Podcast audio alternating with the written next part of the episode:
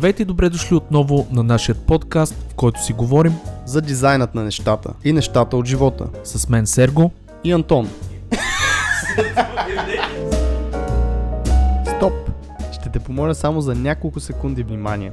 Ако намираш подкастът ни за полезен и интересен, искам да ти разкажа за три начина, които можеш много да ни помогнеш. Първият е да станеш съучастник, като ни подкрепиш в Patreon с една малка месечна сума. Това ни помага да развиваме подкаста, да мечтаем за напред и да инвестираме в бъдещето му. А ти пък ще получиш почетно място на сайта ни, достъп до затворената група във Facebook и месечни срещи с останалите. За повече информация как да станете наш съучастник, потърсете линка в описанието на епизода. Може да ни подкрепиш и като разкажеш на свои познати и приятели за подкаста. А също така лайкове, шерове и отзиви в подкаст платформите биха изпратили подкаста на едно ново ниво в играта. Окей, стига съм досаждал. Това е от мен. Благодаря много и приятно слушане.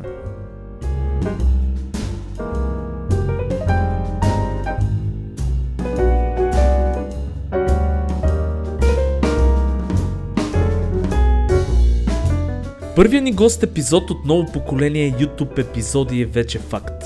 Мислехме с Антон кой да поканим и нямаше как да не се спрем на нашата близка приятелка и невероятна художничка Глория Шуглева.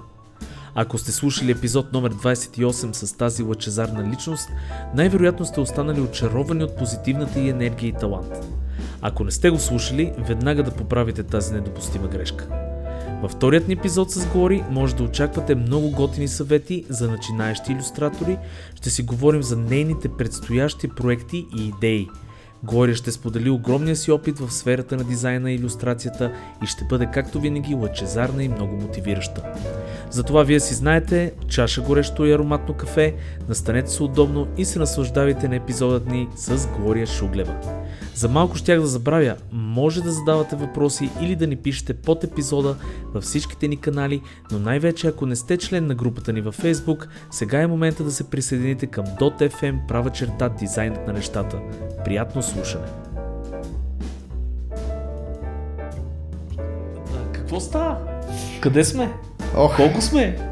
ами след този епизод, който пуснахме интродукцията, където беше тестов, да видим изобщо ще се получат ли нещата, благодарение на нашия нов човек Никола зад камера се получават нещата. Никола! Е така, една статуя ще му издигнем един култ, да може да се кланяме там на него, че помага с това нещо.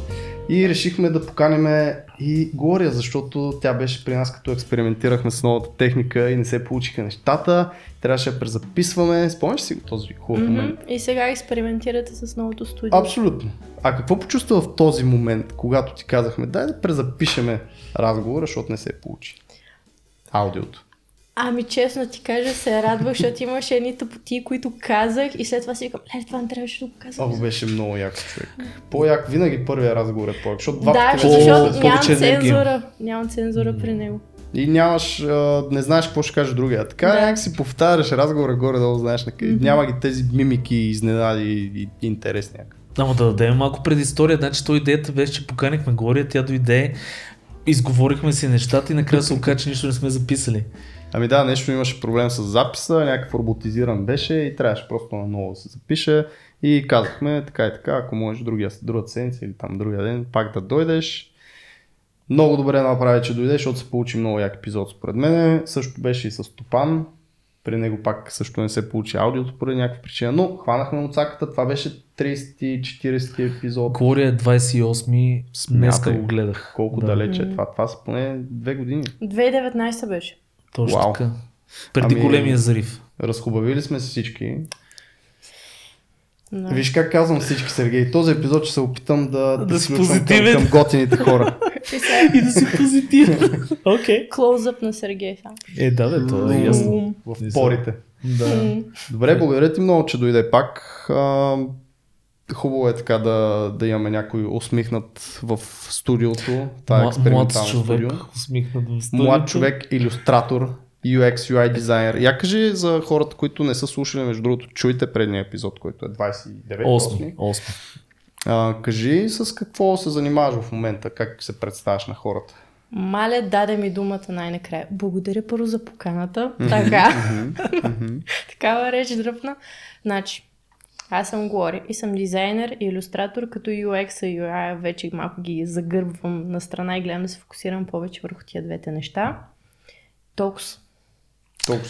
А, нищо друго. Между другото, знаеш кое ме кефи? А, когато почнеш да се представяш с 32 изречения, вече си превъртял живота.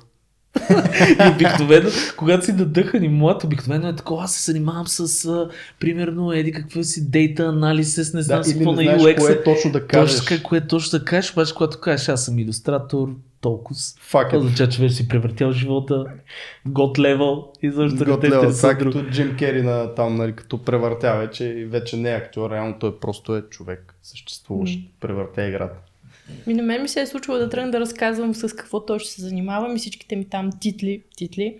И те просто гледаш как в един момент хората просто те гледат с един празен поглед, те изобщо не разбират за какво става въпрос. Когато кажеш две неща, просто ясно, по възможност някакви разбираеми думи, защото UX, UI, бога ми това само ние си го знаем какво е. Те възприемат много по-добре, вика, а, да, да, да, ясно, много хубаво, много хубаво. Това ми е много интересно. Как наистина се представяме, всеки може да каже, на хора, които не знаят нищо за дизайн. Ми не- на баба ти. Как се представяш на баба ти? Работя на компютър. Ами аз се надявам баба ми да ме знае, нали, да не трябва да и се представям. Аз съм Антони и Не, съм не, имам кой предвид, си. примерно, какво правиш, това искам да Като кажа. те, пи- като те пита, кажи, да. Антоне, баба, С какво се занимаваш? Да, да, на компютър да, работя. колко Това е. парички няма- изкарваш и как, какво работиш? Няма как да им обясниш. Криптовалути, блокчейни. Да, Бабо, Блокчейн. е, за да видиш какво е блокчейн. не, а, много е странно. Бобчейн. Много е странно. бобчета и почваш да ги редиш и Ама казваш. ще ви е, кажа, що ви питам, защото има го- наистина е много... А, когато се обясняваш с точно с едно изречение, вече абсолютно в главата ти знаеш кой си. Което много малко хора могат да правят това. Затова ми изкефи тя, че каза аз съм А не е ли ограничаваш това? Или ти просто в момента си това, иначе имаш така. Ами, аз се занимавам с много работи, но в крайна сметка казвам това, което ми е професионално и с това, което си вадя парите. Иначе мога да кажа, че съм се, примерно, че имам Etsy магазин и правя иллюстрации за картички. Мога да кажа, че имам YouTube канал и правя, примерно, таймлапс за дигитално рисуване. А, какво мога? Мога да кажа, че правя постове за Instagram с разни туториали. Мога да кажа, че имам Patreon и така нататък. Че водиш семинари в а, софтуни. Това, Е. Това, ако един път в годината, можеш ли да кажеш, че реално си лектор? Ами Да, аз можеш... постоянно казвам, че съм Аз- лектор аз не, за два пъти Тук, тук ще ви поправя и двамата, защото според мен, ако го правиш професионално и както се чувстваш, може да кажеш, че си такъв човек. Няма, даже не може, а, примерно хората вече не се и определят, знаете много добре, но пък мога, но, пък, но пък според мен в професионално отношение, ако си направил една лекция в а, университет като а, примерно Софтуни, а, можеш да кажеш, че си бил лектор. Да. Две. А ти си даже с две лекции. Така че спокойно ти вече Нямам си проблем. професор в моите очи. Да, PhD. Не, случая дизайнер и иллюстратор обобщава всичко това до сега. Да, да, но Така е много че- абстрактно. Дори илюстратор самото като кажеш. Какво значи илюстратор? В смисъл, татуист ли си? Рисувка си, рисувка си. Какво точно, нали, рисувка си? В смисъл, разбирам те и по принцип така трябва да се представяш. Аз се представям Web UI UX дизайнер. Или Visual Multidisciplinary дизайнер. Това Аз те Е, помня- това второто вече не, Еми- кой, кой го разбира? Аз те помня като пиксел пъшър или пиксел мувър, нещо такова да, беше. mover. В смисъл, защото реално наистина, като, като правиш от визитки до банери, до подкасти, до лекции, до сайтове, до апликации, до не знам си какво и то нещата. Добре, но това не е ли объркващо, защото и фирмите го правят това. Примерно Ninja, да, точно. Примерно, какво гледах, бургери. Имаше една фирма в момента се много готина за игри, която беше някакъв хепи бургер, примерно. И единия беше Chief Boss Burger или нещо от сорт. И, и примерно, ми е много интересно. Окей, за самата фирма, нали, готино е фирма на култури и така нататък. Ама реално, хората разбират ли какво правиш а, ти? Не е ли много объркващо това? Е, шефа на бургерите. Какво? Именно. да, окей, окей. Да, Но- реално, ако кажеш това Pixel на някой, той ще си pusher. че флипваш бургери там, някоя Да. бургерчиница, но има в преди, че това беше, аз го бях написал на БДГ май на лекция. Да, на една лекция. Тоест, и... то е за аудитория, която малко или много ще разбере за какво Да, става те дума. вече хората знаят за какво става. въпрос, но в случая с тия титли, специално в а, айде, рекламите агенции, да речем, това ми е по-близко, според мен го правят колкото да създадат едно фалшиво чувство за Принадлежност. А, не, за величие. Колкото по-дълга ти е титлата, толкова по- по-важен си ти. Примерно, аз имах първата ми визитка. Ever в живота за мен. Но се кефех и пишеше ам, Junior график, со, не, Junior Social Media Graphic Designer. О май fucking god. Да. И човек би си казал, първо, че аз съм джуниор, работя под някой и правя графични дизайни само за социалните мрежи. Ми не е така. Аз просто бях джуниор и правех всичко това, което синьора графичен дизайнер ми кажеше да правя и поемах абсолютно всички проекти във всякакви области и всякакви клиенти. Без значение какво е естество. А той има и друг абсурдизъм. Сергей най-вероятно е запознат, защото в а, самия търговски регистр тук в България има О. много малко записани титли. В смисъл ти си графичен дизайнер или менеджер по Всички някаква са форма. мултимедийни Да, дизайни. или мултимедийни дизайнери. Да. И, и ти в на, пред нали, държавата може да е това, обаче на визитната картичка може да си измислиш каквото искаш. Чив бъргър, не знам си какво. А вече ти сам си избираш как да се представяш. Аз най-често наистина казвам Web UI UX дизайнер, защото горе-долу това ми е, нали, най-много се занимавам с това нещо и горе-долу е разбираемо, както ти казах, в тия среди. Да. Ако тръгнеш да много там такива завъртяни работи да, да казваш, просто хората ще, ще се чудат. Няма, няма да те вкарат в главата си в тази кутийка, в която трябва да бъдеш, а ще си някъде друга, например. Да, в крайна сметка, когато някой ти зададе някакъв въпрос, ти искаш той да те разбере по най-бързия начин, а когато почнеш да си изброяваш всичките през имена и звучи някакси така се едно се... Все едно се хвалиш. Да, именно. Ами, Което той, е... Веднага се усеща от другата страна, И- веднага се усеща и, е така, гадно. И така и не така, защото тук в случая в един формат като подкаст, нали, все пак аудиторията малко или много трябва горе-долу да схване нали, какво си правил и за какво става дума. М. Тоест тук можеш спокойно да се хвалиш и то не е хвалба, то е просто нали, с какво се занимава последните 2-3 години, съответно и за някои неща ще си говорим с теб сега. И затова, нали, но те разбирам, да, че ако се запознаеш с някой на улицата и почнеш да му говориш, абе аз това, онова правих, това правих, аз съм това, аз съм онова, аз самия, ако съм отсрещан, ще има да фак, нали, братоста има. Особено ако е в някаква друга сфера, примерно в четоводството и почне да го изборяваш ти какво си прави. Ох. Той, човек вече си мисли за някакви други неща. Той си смята там Да. данъчната декларация на работниците, примерно. Да. Изобщо не го бърка. Добре, а, каза иллюстратор, това, ли, това е в момента, което най-много наблягаш. Мгм. Под иллюстрация имаш пред работа за клиенти или създаване на подобни продукти, като книжката, която можеш да споменеш също с две думи, за какво става дума. Имам предвид работа за клиенти, защото Newsflash си напуснах а, 9 to 5 работата и вече съм изцяло фриланс. О, добре дошла. Да. И вече изцяло само за клиенти работя, а пък книжката, тя е такъв passion project, който ми седи в главата, може би вече от 3-4 години и просто сега дойде момента, защото покрай тая пандемия и карантини и такива глупости и гадости, имах много-много допълнително време и просто реших, че натрупала съм достатъчно материал, който да покажа, повече знания, повече умения. Изобщо не се чувствах готова да го направя. В смисъл, все още се чувствам като някакъв а, скамър, едва ли не. Ама беше ми мечта от супер много време. А трудно ли ти беше смисъл да минеш от това решение да вземеш от, примерно, сигурната, аз слагам в кавички, сигурна Мгм. работа в а, офис или изобщо на заплата и да минеш вече в малко по-несигурната ниша, която за мен е по-добрия вариант. Трудно ли ти беше това решение? Да, реално това решение а, го взех в рамките на няколко месеца, но тази идея я имам в главата си от почти две години. Бях се решила да сменя работната позиция преди година и половина, може би малко повече, не съм сигурна. И тогава точно стана пандемията. И аз си казах, окей, Не е момента. не, определено не е момента. Ще изчакам още малко да видя как се развият нещата, защото тогава завърших един много хубав голям проект, който исках да си избутам на работа. Брандирахме целия офис, всичко беше в иллюстрации. Това е с спортните иллюстрации. Именно, именно. В смисъл беше ми близко до сърце, не исках точно тогава да си тръгвам, исках да си го завърша и черта. Обаче тогава пандемията и си казах, окей, ще изчакам още малко. И така чаках, примерно половин година, никакво развитие, смисъл все още е драма, още една година. Тук трябва да кажа, че това е а, за Enet Plus говоря. И те са най-добрия работодател, с който съм работила някога. Скандинавци. Да, да. В смисъл, страхотен екип, HR-ите, всичките са супер професионалисти. Просто на мен ми изветря малко хъса там, защото вече 3 години работех. Когато работиш за един продукт много дълго време, малко така.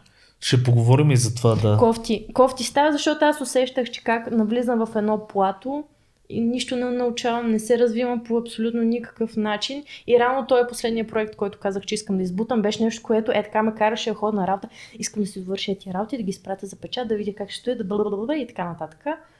И отделно, от много дълго време съм го планирала, имах финансовата възглавница да го направя. Независимо колко месеци остана без клиенти, няма никакъв проблем. Това е много важно защото е като решение, да, абсолютно. Човек трябва все пак да не прави прибързани решения. Тоест трябва да има някакъв бе, а, гръб, който да му Да. помага, защото нали, може и по другия начин, но ще е по-напрегнато и няма да има същия ефект. Примерно, много хора сме напускали работа, примерно импулсивно. Не знам, вие М. направили ли сте го това? Импулсивно напускане Правил без един да. лев чола. А, така. Аз да, ма бях работила две седмици за тях. Ти импулсивно си почна, И, импулсивно си да, окей, окей. И това е голям проблем, защото наистина като го направиш по този начин, фрустрацията от това, че нали, все пак не можеш да си плати сметките неща, те кара може би да не, помис... да, да не видиш целият този кяр от това да си фриленсър. Кажеш си, не Да, реално а, казваш, това не е за мен. Не е за мен, А, е. всъщност, нали, не е така, просто не си го направил по най-адекватния адекватния начин, да. Така че при тебе се е получило всъщност доста Да, да, логично. първо, първо Глория първо станала милионер и чак тогава е напуснала работа. Нали, Крипто. сега. Именно, смисъл аз за какво да ходя да я работя. Като мога да си лежа върху възглавницата от пари. Какво каза там? Някаква възглавница каза. А, биткоини, биткоини възглавница. А, не, в интерес на истината, аз фрилансвам от преди да започна да работя за тях. Аз фрилансвам от втората или третата година в университета. Просто дойде един момент, в който аз от фриланс започнах да изкарвам почти колкото ми беше заплатата, след това колкото ми беше заплата, след това започна леко да надвишава. И това бяха неща, които са в свободното ми време през уикенда и се напъвах, напъвах допълнително за въпросната възглавница. И си казах, окей, ако успявам да спечеля толкова в свободното си време, какво ще стане, ако си инвестирам 7-8 часа в деня за... и се фокусирам върху това нещо, какво би станало? И реално това ми беше логиката за фриланса. И другото, което е, че когато пандемия хит, всички започнахме да работим само от вкъщи. И единствения плюс на това да работиш в офис е комуникацията и нетворкинга тотално изгоря и реално всички сме фрилансери в момента. Въпросът е, че когато сте една фирма, всички сте фрилансери на един клиент. Да, има лойка. То всъщност много са бенефитите от това да са в офис. Примерно обучението е също един бенефит. Да. Защото не малкото можеш да видиш от колегата какво прави. Нали?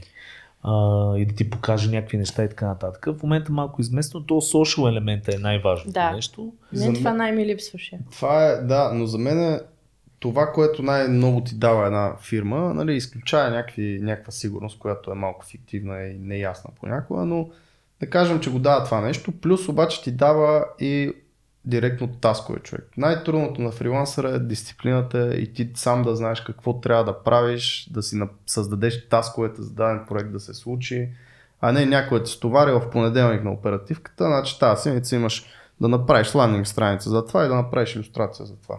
И Да. ти си е така, знаеш какво ще правиш цяла седмица, супер кеф човек. Така че има, нали, това е голям плюс на фирмите и на мен единствено това нали, би, ми, би ми липсвало, липсва ми от време на време, така да го кажем. Че трябва всичко сам да го мислиш, сам да измисляш и понякога не се получава и трябва да преструктурираш всичко и ти си отговорен. Тоест няма нали, кой да обвиниш. Нали, това са минусите на това. Няма си кой да натопиш. Няма кой да натопиш, че нещо не се е получило. А, ми, има минуси хора, има минуси да не го правим, нали, че всичко е розово. А, но според мен всеки трябва да опита по някое време. Но и- какви са плюсовете, примерно, за, от, които виждаш ти за фриленс? Ми като цяло харча много малко пари за дрехи. за храна, Какво Това е за обед. страхотен плюс със сигурност и Това е единственият път, който чувам подобен плюс от това. Виждате ли го? Това, той е свичър, в смисъл, взех Защото не два ходиш, имаш такива... преди, защото не ходиш на работа. На Да, взех си Да. два такива анцука, просто един се пере, другия се носи. Не, като Сергей дойде на моето, дойде на моето. Аз си клиент е. съм го. А, Няма че и. Това е. Аре бе, човек, ви са. Аре, удари едно такова. Какво да правя? Ай, не го видях. Аз тук не мога така. Пер... Стар съм вече. Как... Както разбрахме. Както разбрах. Да. А, добре, хубаво. Това са дрехите. Ясно. Хората събират повече пари, това искаш да кажеш, защото е по-малко е, ядене навънка, Да, по-малко 10 дрехи. лева за обяд, това, това го да, няма. И така нататък. Може, Окей. примерно, Е, най-хубавото. Аз как давам 10 лева за обяд. Е, Ами, не е ако същото като навън- да ядеш в ресторант всеки ден на обяд с колегите. Да. Не? Това е. По-друго е сготвиш си нещо, по-ефтино е и така нататък. За Май примерно една седмица. Да, си. да, ма това има преди, че писва. Като фрилансър от 10 години ти го казвам. Смисъл. Е, ти да. пак ще почнеш да си излияш, пак ще почнеш да обядаш. Мгм. Наистина, има го това, че не е всеки ден, защото аз си спомням в офиса столовата човек, едно ядене ти беше 12 лева. What the fuck в столова? Ти сигурно някакво, някакво месо Прогрес. с салатка и... Не, всичко. В смисъл, всичко беше просто манджите бяха много скъпи в тази фирма. Прогрес е много яка компания, обаче столовата ви е много скъпа, направете нещо по Не, въпрос. Копони, И копони. всички го знаят? И всички се опакват от танци. Еми, те печелят също с прогрес, не печели от. Софтуера. Печели от манджите. Печели от столовата в офисите, да. да.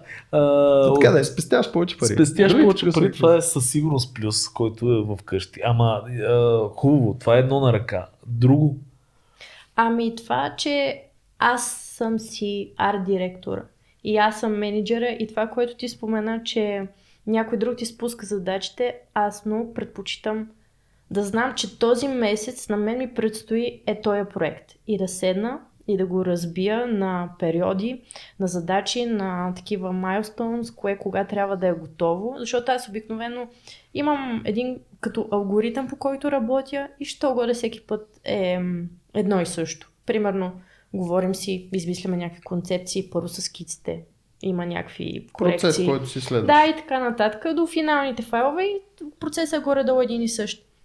И на мен ми е много по-спокойно да знам, че всичко това нещо е в моите ръце. Защото ми се е случвало, когато работех в рекламна агенция, когато работех и за софтуерни компании, точно тия оперативки са, бяха най-отвратителното нещо, защото един път седмицата е окей, даже има места, където всяка сутрин се събират. И реално твоя, ам, твоя хоризонт е до края на седмицата. Ти не знаеш другата седмица какво ще има, а, ти не знаеш реално цялата картинка каква ще е. Защото имаше един проект, по който трябваше да направим сайт, който комбинира заедно с платформа, която комбинира в себе си уиджети. На мен ми даваха тези задачи по парче. Тази седмица ще направим уиджет за ето това нещо. Друга седмица ще направим уиджет за третото нещо. След един месец връщаме се пак на този проект, продължаваме да работим и на края на годината Добре, сега искам да направиш една платформа, така че всичките уиджета, когато са станат един до друг, да изглеждат добре и консистентно и всичко да е брандирано. Аз преди като съм работил с фриланс, съм правил сайтове, там наистина аз знам какво трябва да се направи. Докато може би го мисля в момента от това, че все пак съм креатив директор на стартъп, в който имам един дизайнер от Румъния, който помага само парт-тайм. И когато трябва да се прави нещо, някакъв нов проект влиза, то реално аз правя и копита, и ландинг страници, и картинки, и снимки, и всичко. Кой ти е стартъпа? Еведо е старт компанията, в момента Ти беше правил презентацията рано за него, за Еве да го спомена или А, имаше да, в разработката на Бъдегът. логото, нещо такова беше. Всичко за него е правилно, смисъл. Но да, в момента и трети продукт правиме и просто за този трети продукт пак всичко трябва да се измисли от мен, нали, защото ние нямаме това capacity да имаме 6 project manager, които да знаят какво правят. Тия са минали 100 пъти през процеса на правене на нов продукт, който е в блокчейн сферата, който си има неговите непознати неща и може би от тази гледна точка по-скоро ми липсва някой ми каже. Е, да, да, ма то това е проблем на малките фирми. По принцип, а тя, Да. доколкото разбирам, говоря, работи в голяма Така фирма е. и там вече е лош Да. менеджмент. Ние, примерно, сме също малка фирма, но при нас роудмапа го има до, до година, до Quarter 2, например, до Мгм. юни месец. Сме си начертали някакъв план и си знаем какво ще следваме, примерно. Но това пак е седнали сме, примерно, с моята продуцентка, говорили сме как точно ще си структурираме нещата, уведомили сме хората, те пак са лимитирани, защото пък има го и други моменти, ако им кажеш целият роудмап, е overwhelming, нали, смисъл, много неща се случват. Тоест да знаят цялата, цяла картинка. Пак е разбито на някакви майлстони, някакви неща, но знаят малко по, по-широк ъгъл, ако мога така го кажа. Това си е менеджмент решение. В смисъл, тук не можем да кажем, Да. че е грешно, вярно. И в случая, когато ти ставаш фрилансър, ти ставаш менеджер на себе си. Защото целият този roadmap, за който ти говориш, ти трябва да си го направиш за себе си. Не знам, ти правил ли си такова упражнение, примерно, за след половин година, след една година, с какво точно ще се занимаваш, какви клиенти ще търсиш, конкретно някакви такива неща по в конкретика. Ами, правила съм, но обикновено то е заготовка за това, което реално предстои, защото ам, клиентите, които, с които Placeholder. А, да, с които работя, аз няма как да ги предвидя, защото обикновено те ме, те ме контактват мен или са рефърал от някъде, няма значение. Но всяка година, края на годината, или може би е така през годината, си, имам едно място, където си записвам идеи за до година, неща, които бих искала да направя. В случая, книгата започнах да... Я бях записала за тази година, миналата година. И започнах работа по нея някъде в февруари, нещо такова, с и един месец съм си правила, без да си давам много зор, ресърч, какво има в подобен тип книги. Колко пари би ми излязло, в кои печатници а, мога, да, мога да публикувам, да искам оферти от тях. Груба грешка, когато толкова далече го правите, защото цените са тотално различни вече. А, примерно, колко време би ми отнел кой да ми я редактира, защото аз пиша Като на мом- мене. Много неграмотно на моменти. Значи, имам, имам муза. Тръгвам да пиша и си викам, е, това ще е бахти якия текст. Тук направо си изливам всичката мъдрост. Два дни по-късно липсват половин дума. В смисъл, половин дума. Нещо написано. А, човек ще каже, че имам дислексия или нещо такова. Дислексия. Е, Ето. бързаш да го изкараш от а, себе си. Да, това си е проблем точно на като някаква личност, да. мисловна помия, която просто си повръщам на Да, и клавиатурата и, да очаквам, я че хората ще я а, прочитат. И когато написах целият текст за книгата, и я, прат, и я пратих на моята супер яка търпелива редакторка, светна като коледна елха. Всяка втора, трета дума имаше някаква корекция по нея. Аз бях така, майко, майко, ужас. А я разкажи малко повече за тази книга, защото аз, например, Какво има в тази книга? В смисъл, не са само иллюстрации, има някаква историка, М. предполагам. Смисъл, да, разкажи с две думи. Да, ами иска да направя артбук, може би вече няколко години и през тия години започнах да си купувам артбуци. Всичко започна с а, Арта Флойш, която ми е любимата иллюстраторка. Имам две нейни книги. След... Лориш. Лойш. Как може да не знаеш Лойш? Няма значение. Ще ти пратя линк. не ми пращаш на мен, аз за хората значи, го именно повтарям. ще сложим, не, ще сложим линк. Сложим а, линкчета, под да. епизода. А, окей? да. След това си взех а, Sketch Everyday на Симон Грюнвалд. Извинявам се, ако не го казвам правилно. Симонката. Симонката, да. И след това бях на събитието на Миро Петров. Аз видях, че вие имате негова книга. Бе, то като цяло само книга. чувам за него, бил някакъв артист добър, ставало нещо там. Е, добре, тия постери не са ли Ето, негови ето, зад мене? ето. Всъщност, искаш да видиш кучето ми какво направи с намира. Да. На Това малко моето, off topic сега моето в момента. куче ми нагриза един а, Да. комикс на, на League of Legends на прочи. Ужас. Да се върнем към подкаста и за Миро Петров говорихме нещо. Продуктово позиционира. имаме тази възможност, разбираш. Да покажем, да покажем. Е, Да. тия Е, постери, не ги ли е правил? А, Постерите, ама то няма как да ги покажем, може би изцяло. Но постерите зад нас, които сме така, е, Миро, Миро. Петров ги е рисувал. Така, видяла си т- този а, блесинг, Колос. да, а, смисъл видяла си това страхотно издание, този творчески, Този, знам, този невероятен мастерпис. Миро. И след това си решила, Време за че- четки. Да, и след това си решила, че ще направиш нещо подобно. Ами, а, не точно. В смисъл, аз исках да направя нещо подобно от много дълго време, но въпросът е, че когато видях, че реално българи правят подобно нещо, започнах да го усещам по-близко и по-възможно, защото когато се възхищаваш на някой, в случай аз съм много голяма фенка на Лоиш и когато от Kickstarter и бекъпнах нейните книги, дойдат при теб, ти го възприемеш като някакво нещо, което няма как да се случи в България. Суперстар някакъв там, който ти праща. Да, да. Арнолд Шварценегер. Който е мега далече от тебе. А, Да, и когато бях на събитието на Миро и видях неговата книга и виждам нещата, които е правил, нещата, които е сложил вътре, изглеждаше супер а, възможно.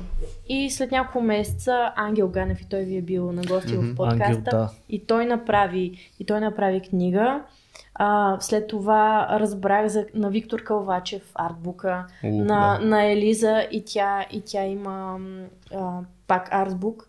И си казах, окей, в смисъл възможно е и в България е възможно и най-големия бъмър беше, когато представите подобна концепция на българско издателство. Нищо не знаят. Не са чували за подобно нещо. По отговора, който получаваше, ами ние не правим такива неща, дословно.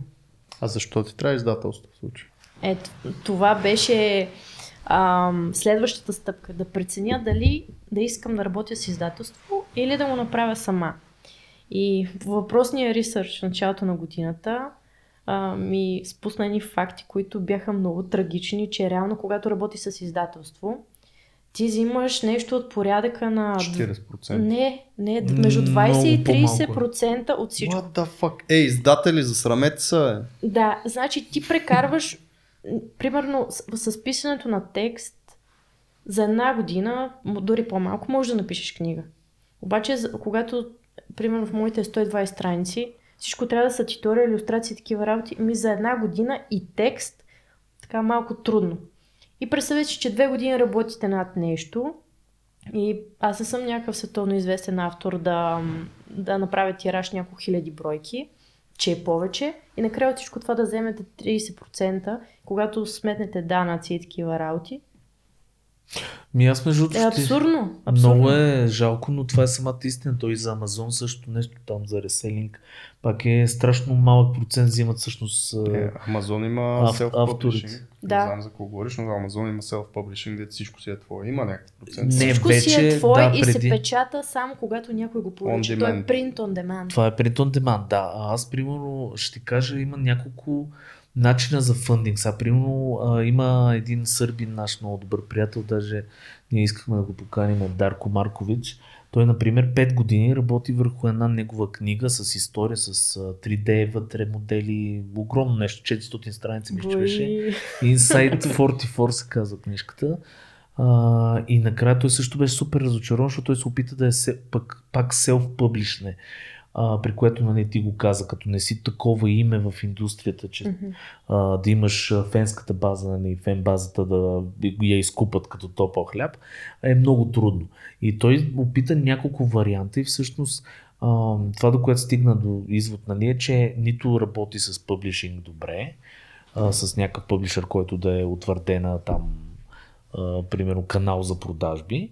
А, с краудфандинг най-така му се стори логично и мисля, че това е най-добрият начин според мен за да си Но докараш. ти пак трябва да си пак някакво има в фарта в световния арт, да се пак да имаш наистина аудиторията да го купи това нещо. Да Или да я билднеш. Кампания. Или да е билнеш. Защото, нали, Дарко Маркович, знаеш, че така си има Да, да, той, той не е безизвестен, нали? Да, и Глория не казвам, че е безизвестна. Тя си е много добра иллюстраторка, Именно. но все пак е от България, а Kickstarter е световен мащаб и знаеш, че има малко български кампании, които са успешни. Една може би беше на Ралев с GMG, Да. има още една-две. Миро които- точно също Миро беше, беше- ама той беше в е Indiegogo, това. мисля, че беше, не беше в Kickstarter. Сега ще ви обясня как се случват Давай. нещата. Така. Моля. Значи, проверих възможностите, защото краудфандинга ми беше третата опция. И Чакай сега. Първата е публишинг, втората self, Self-publishing, self-publishing, третата е... Да. Защото self-publish е страшен удар финансов. В смисъл, да. изключително скъпо е да публикуваш книга цветна. И всичките страници да са цветни. И Indiegogo ще ти финансира а, проекта, дори да е частично финансиран. В смисъл, ако ти си сложил гол от 10 000 лева, да речем, за 2000 събереш, Ще си ги вземеш. ще си ги вземеш. Да. При Kickstarter не е така. Трябва Те ти го целта. рефонуват. И аз знам, че няма абсолютно никакъв процент аз да си финансирам проекта а, изцяло с Kickstarter и реално аз ако иска да си публикувам книгата, трябваше да си я публикувам сама, защото моята аудитория, хората, които бих си взели книгата са българи. Много голяма част от тях са деца и много-много голяма част от техните родители са, не знам защо, са скарани с плащането онлайн. и работата с Това е карти. проблем България на. България, да, като Да, по именно. старото поколение. Значи, по презумпция ние в България сме малко по-назад с материала, само заради онлайн плащането и това, че хората, много голяма част от тях, по-възрастното поколение, все още не могат да се оправят с компютрите. И е факт, че всеки един магазин български предлага наложен платеж. Аз не знам в другите държави дали има нещо като наложен платеж. Има, но са доста по-неизползваеми. Аз слушах някакъв подкаст с а, онлайн търговец. Не си спомням нито кой беше, нито за какво точно и къде го слушах, но да, това беше един от доводите, че наистина на Запад има наложен платеж понякога, т.е. е флипнато. Тук, примерно, има 80% от хората плащат с наложен Да. платеж, Да. 20% онлайн. Там е обратното. И наистина сме малко назад. А книгата всъщност на български или на английски? Книгата и на български и на английски, двоен труд, реално целият текст, който е вътре, представете си го е, от едната страна е написано на български, от едната на английски. Трябваше да вкараш и руски, ще ти помогна. И японски нещо да има там. Да, защото наистина не можех да реша на български ли да я направя или на английски, но цялата идея на този YouTube канал, който започнах преди 5 години, е да правя съдържание за рисуване на български, което все още го няма в YouTube, защото всичко до тогава беше на английски. Нямаше реално кой да ти покаже да си избереш HB или B или 4 пъти B графит и каква е разликата между тях и такива подобни неща. Абе, цялата ни идея на нас беше да се подкаст на български, но не знам дали ударихме... Не знам дали не направихме грешка. Да, именно. Не, в интерес на истината, а, това, което правиш, нали, покрай софтуер ни пак виждам, че има хора, които наистина искат да научат някакви неща, а нямат този, тази английска грамотност до някъде. И си им е сложно, така че има нали, хора, които са абсолютно сигурен благодарни за нали, това, че има български контент.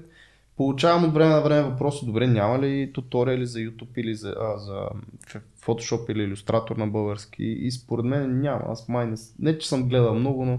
Има, но са много ам, outdated. Ага.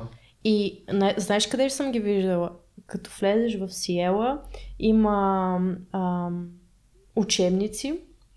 Photoshop for Beginners PS6 е Да. такава книга е. Е, аз с нея съм почвал преди около 15 Да, и аз е така от, от любопитство отворих да видя какво, какво има вътре. Еми, има туториал. Точно това, което ти трябва, обяснено дървено с ей такива текстове, малки скриншотчета на лейаута, който изобщо не изглежда така вече и функциите най-вероятно не са там. Е, това са туториалите на български. Но пък в крайна сметка има а, нали, такива уни- университети, курсове, все пак има на български, но те са платени. Но да, безплатен контент, безплатно съдържание в YouTube, дори на малки къси туториали, адекватно направени, както са за нали, англоговорящия пазар, мисля, че все още не съществува, така че те поздравявам за това нещо. Ти направи английски канал на английски. Какво стана там? В смисъл, заебало. Да. Заебали го, добре. Ако ти качи две видеа и... Не, не, не, са, не са две видеа, но е... А, префасонирам това, което имам като кадри и правя един а, voice-over на английски с супер славик Да. акцент и го пускам. И реално този канал има 6-7 ви- видеа вътре, има примерно 300-400 абоната и не съм го пипала изобщо. И сега може би като съм фриланс изцяло ще имам повече време за него. Не знам. Може да ударя кюравото там. Не избухнах с българския канал, може с английския да стане. нали? Добре, бе, защо си мислите, между другото, е това ми е много странно, че а, в смисъл, защо има този проблем всъщност с българския контент? Защо толкова Защото е малък пазара. Да. до Тоест, някъде е така? От а, 100 000 човека, които са чували за дизайн, а, 5 000 примерно ще искат, аре не 5 000, но 20 000 ще искат да го учат, от които 10 000 ще влезнат в YouTube. Не, аз питам, защото примерно има успешни бизнеси, ето като Уча се, например. Уча се, знаете, е платформа, която много успя. Мисля и с финансиране и така нататък. Те прави контент за деца. А, нали, уроци всякакъв вид. А, примерно тези Аула БГ, които също правят, мисля, че предимно български контент, даже май Те само български правят, да, български и уча контент, се, и ала. така. А, примерно има такива успешни модели. Аз, честно казано, го отдавам на това, че има много малко хора като нас, които искат да се насочат към българския маркет. Защото Възможно ако е, има да. повече хора, които генерират. Яйцето и кокошката е тук малко, има някакъв шанс и да си прав наистина, но аз не съм много сигурен Ала и учи се колко са успешни. Нали? Учи се, мисля, че получи някакъв seed funding, което си е фандинг все едно на стартъп. Тоест, Еми, Дали бях парите чел, им че идват от доста- аудиторията? Дефинирай успешен. да, и- Колко последователи ли имаш? За пари Не, говорим тук за колко ревеню. е голям, не Все само пак. за ревеню, в смисъл Е, компания е все пак. Да, и- Там се гледа ревеню. Какво да гледаш? И така, и контент, и ревеню, и колко хора имаш в, а, примерно, които управляваш и така, да, те 100 човека, 100 и кусор Е, човека. ти са. му да направиш. Да, да. Естествено, да, че е голяма компания, която дава работа все пак на български граждани, че- обаче за да кажеш, че са успешни, нали, то трябва да има някакъв ревеню, кой, който да са стигнали. Ако и... съвсем философски го отнасяме този въпрос, естествено, че има винаги по-горни граници. Има по-успешни и по-успешни, спрямо кои са успешни, спрямо друга държава дали са успешни, така нататък. За рамките на България, според мен, са си бая успешни. Мисля, да имаш екип от 100 човека, примерно, с... Да, да, но те ако са с... Говорите го от човек от стартъп средите, ако са с фандинг 2 милиона и така са им дали, защото е готина идея, защото наистина са Да, искали реално да се знае дали са 2, на 3, колко са 5 на милиона. плюс. Те може да са ги буснали за малко, те за, за един месец може да станеш от 40 човека. Тук 80 спекулираме, няма как да го знаем това нещо, но... Именно да, затова, нали, но може да си прав наистина, че нали, то реално по принцип търсенето а, води до предлагане, обаче ако има много предлагане, нали, ще се намерят и хора, които да го, да го търсят този контент. Защото ти ще интродюснеш нещо ново. Някой счетоводител ще ти погледне видеото или ще види сега подкаста и ще си каже, абе я да видя този дизайн и нали, ще се зароби и ще те намери. Тоест, колкото повече се буташ пред очите на хората, нали, толкова повече може би ще зарибяваш някакви хора за този твой контент реално. Добре, да, ма има го извиня, че те прекъсна го, защото видях, че тръгваш да кажеш нещо. Има и другия проблем а, с, примерно, окей, минаш на английския маркет, ама там е заринато от хора, които правят контент. Тогава, какво мислите за това? Примерно ти правиш за канала, да кажем, на английски, ама там вече има стотици хиляди такива хора, които правят някакъв контент, свързан с рисуване на английски. Чакай сега първо да кажа за български. Според мен канала, в смисъл проблема за създаване на съдържание на български при нас, за дизайн, иллюстрация, фотография и други такива визуални неща е, че е твърде нишов. Като се замислите от цяла България бълго, бл- българчетата, а, колко от тях реално се интересуват от това нещо и на колко реално от тях ще допаднете и честно казано, аз трябва да изгледам много-много съдържание от един канал да се абонирам за него. Тия хора могат да ви следят, да са ви изгледали половината видеа и никога да не се абонират за вас. А пък а, за създаването на съдържание на английски е тогава наистина по-трудно би могъл да, да успееш, защото има твърде много съдържание. С твърде много хора трябва да се бориш да излезеш на първа страница, защото никой не клика на втора. Обаче апсайта е доста по-голям. Тоест ти тук можеш да си скъсаш газа човек за българския пазар Мгм. и наистина да, в смисъл метриките в YouTube са абонати, т.е. колко абоната имаш, колко гледания имаш и евентуално някакво ревеню от реклами, колко си получил. Тук може да си пръснеш дупенцето от работа, което нали, ще ти носи някакво душевно спокойствие, че помагаш наистина на хора, които не знаят английски. Аз не го отричам това нещо.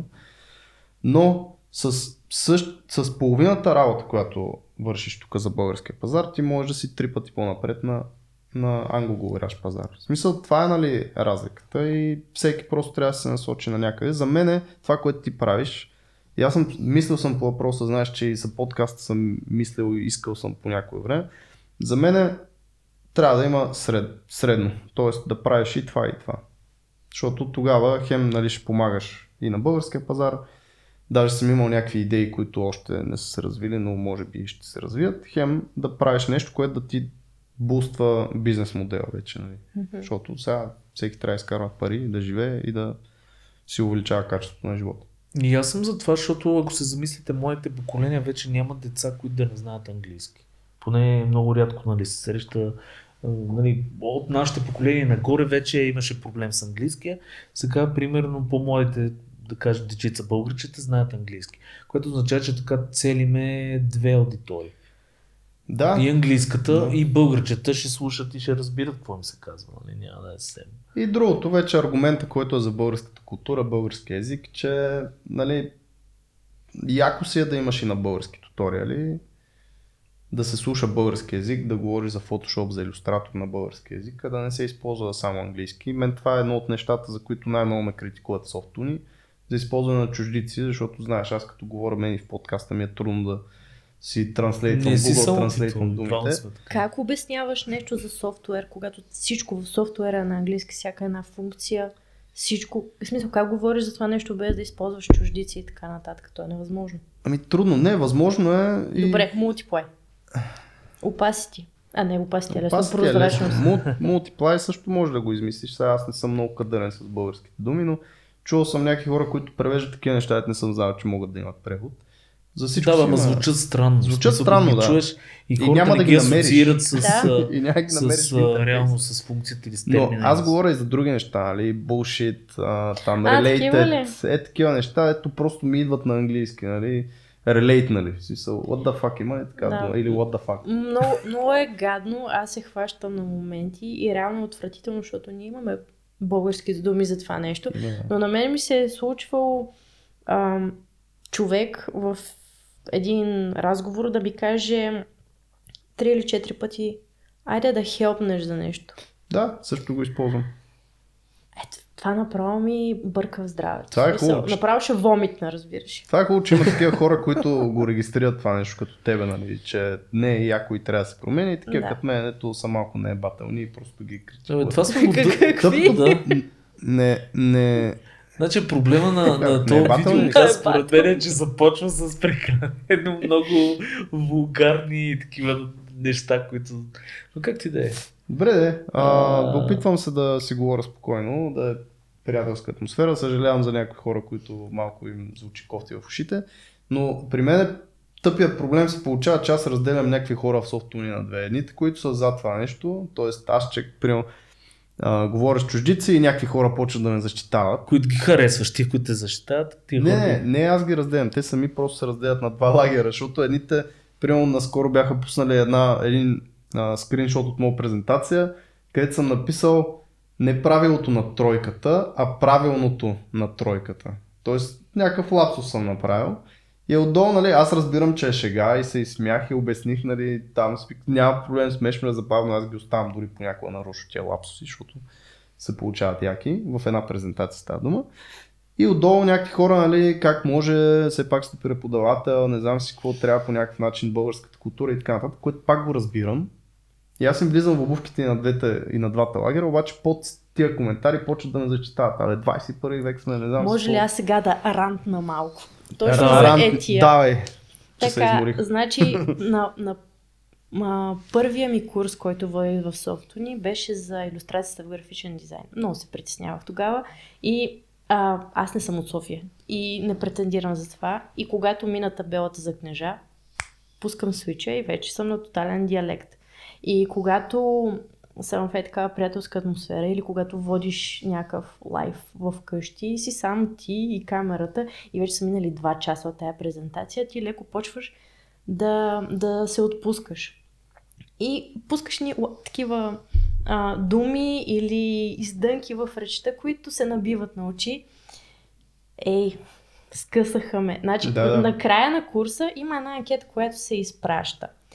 И а, аз имах над 90%, че са доволни хората. Но явно останалите 10%, които не са били доволни, това са били единствените хора, които са решили да оставят писмен коментар.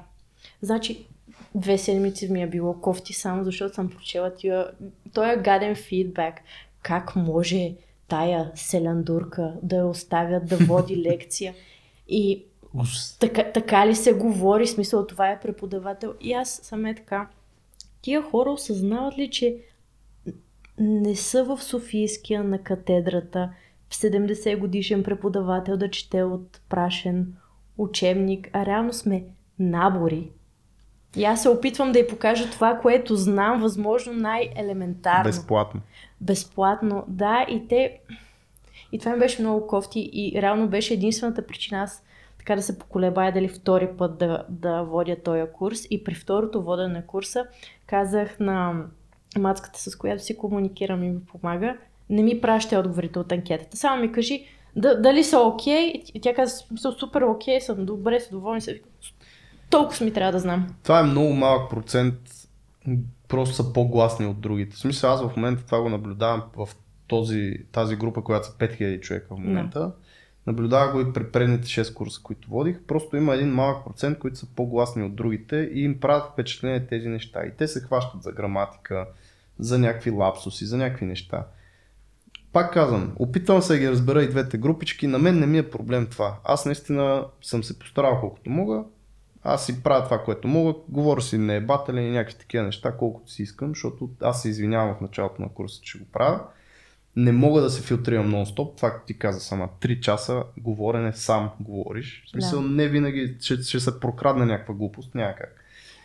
И това е смисъл, приемаш го, така че само гледай това да не те спира. В смисъл, това е абсурдно да те спре някакви 10 човека, че са написали или 20 човека, че са написали, а примерно 1000 са доволни и си им помогна. Ама това между другото, другото, което е така, може да ги филтрирате хората, защото, примерно, същия проблем може да го отнесем и в работата, когато дадеш някакъв, да кажем, бриф и хората ни не разбират половината от брифа и започват, а, примерно, да се хващат за неща, които не са важни. Това означава, че тия хора не са вникнали в тази информация, която им е дадена.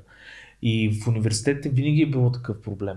Из, излиза, примерно, професор и те се хващат за някакви дребни частици, примерно, неща, които не са, бе, това, тази да. лекция е супер гадна, защото еди какво си направил.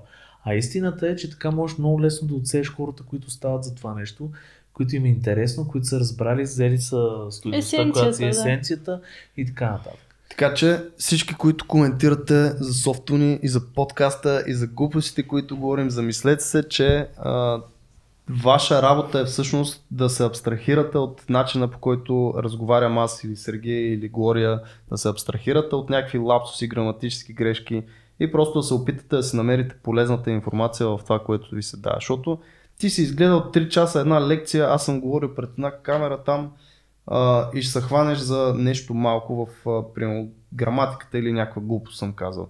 Защо си загубил тия 3 часа, вместо да си го, я мислил тая грешка, намери си нещо полезно и което да, да научиш от тия 3 часа, да не са ти загубени 3 часа, защото за някой аз мога и да им загубя времето, нали? не споря.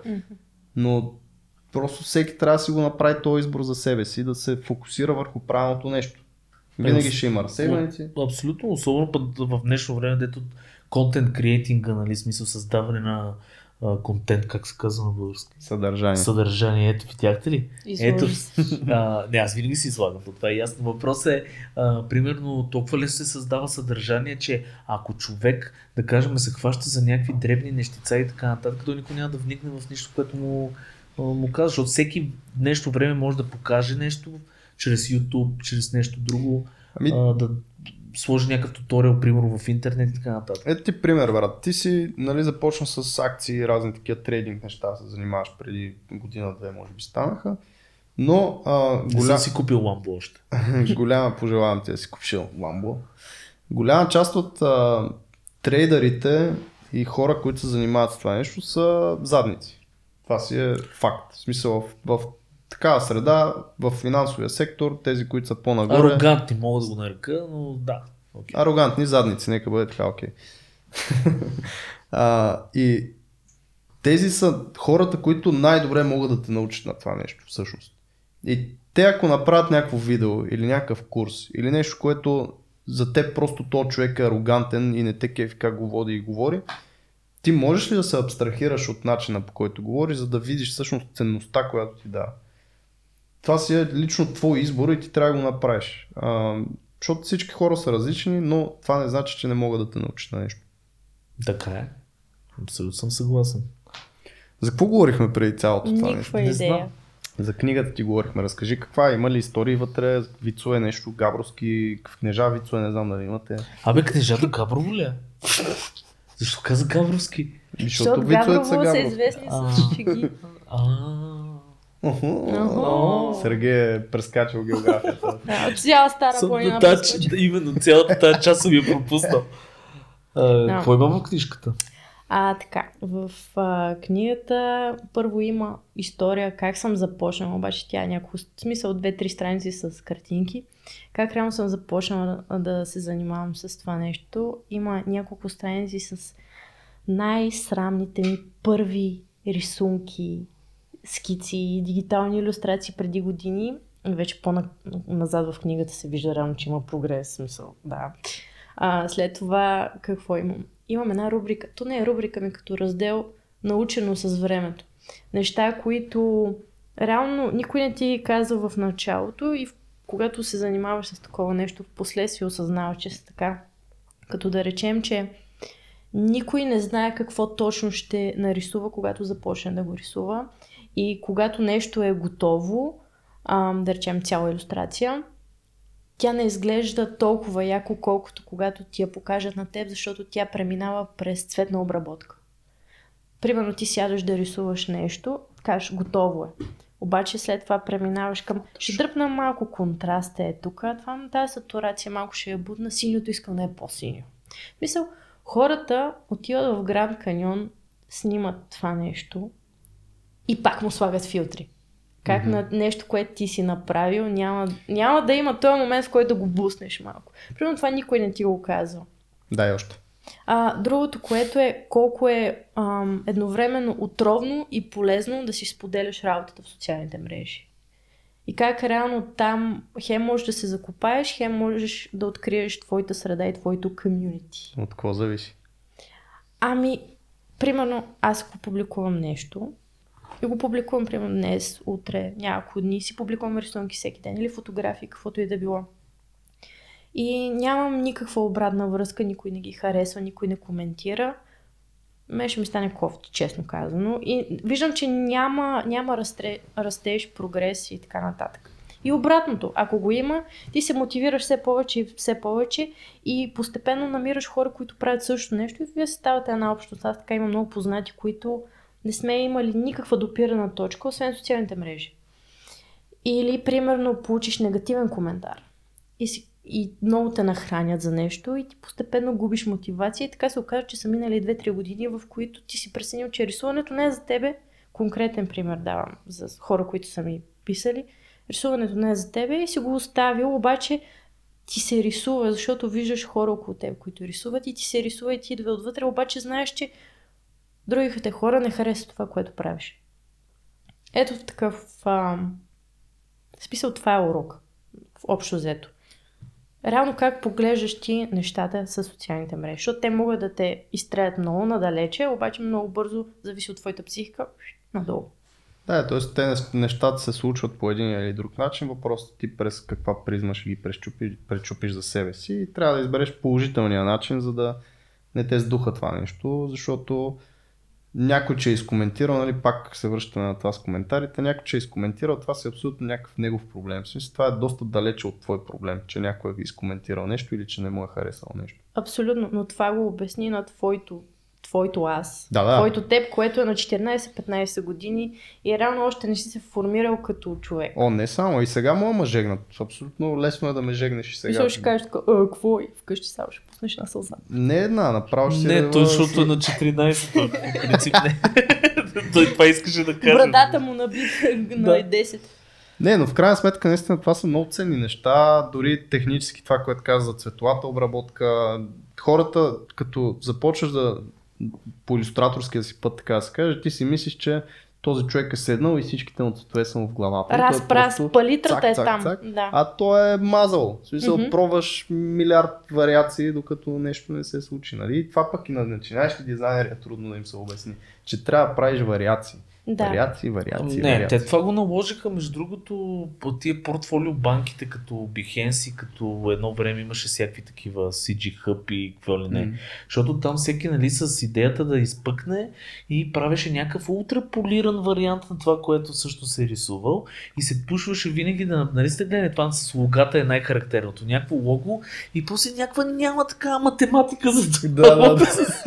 Хиляди синуси, косинуси, всичко едно подредено, гайдови Това- неща. Истината е, че не работи така. Тук искам да поздравя господин Калян Тошев, а, мозъка, защото той ми откри а, всъщност този свят Ти отвори на, на фалшиви математики за логата, където наистина аз си мислех, че това, което правят разни там а, пунктирани кръгчета, едно Златното друго, къде сечение, златно тия сечение, неща. всичко, което То е не е само златно сечение. е не две започваш кръгчета. с тях, Не само с презентацията си ги използваш. Да, т.е. това е нещо, което аз наистина не знаех като започвах.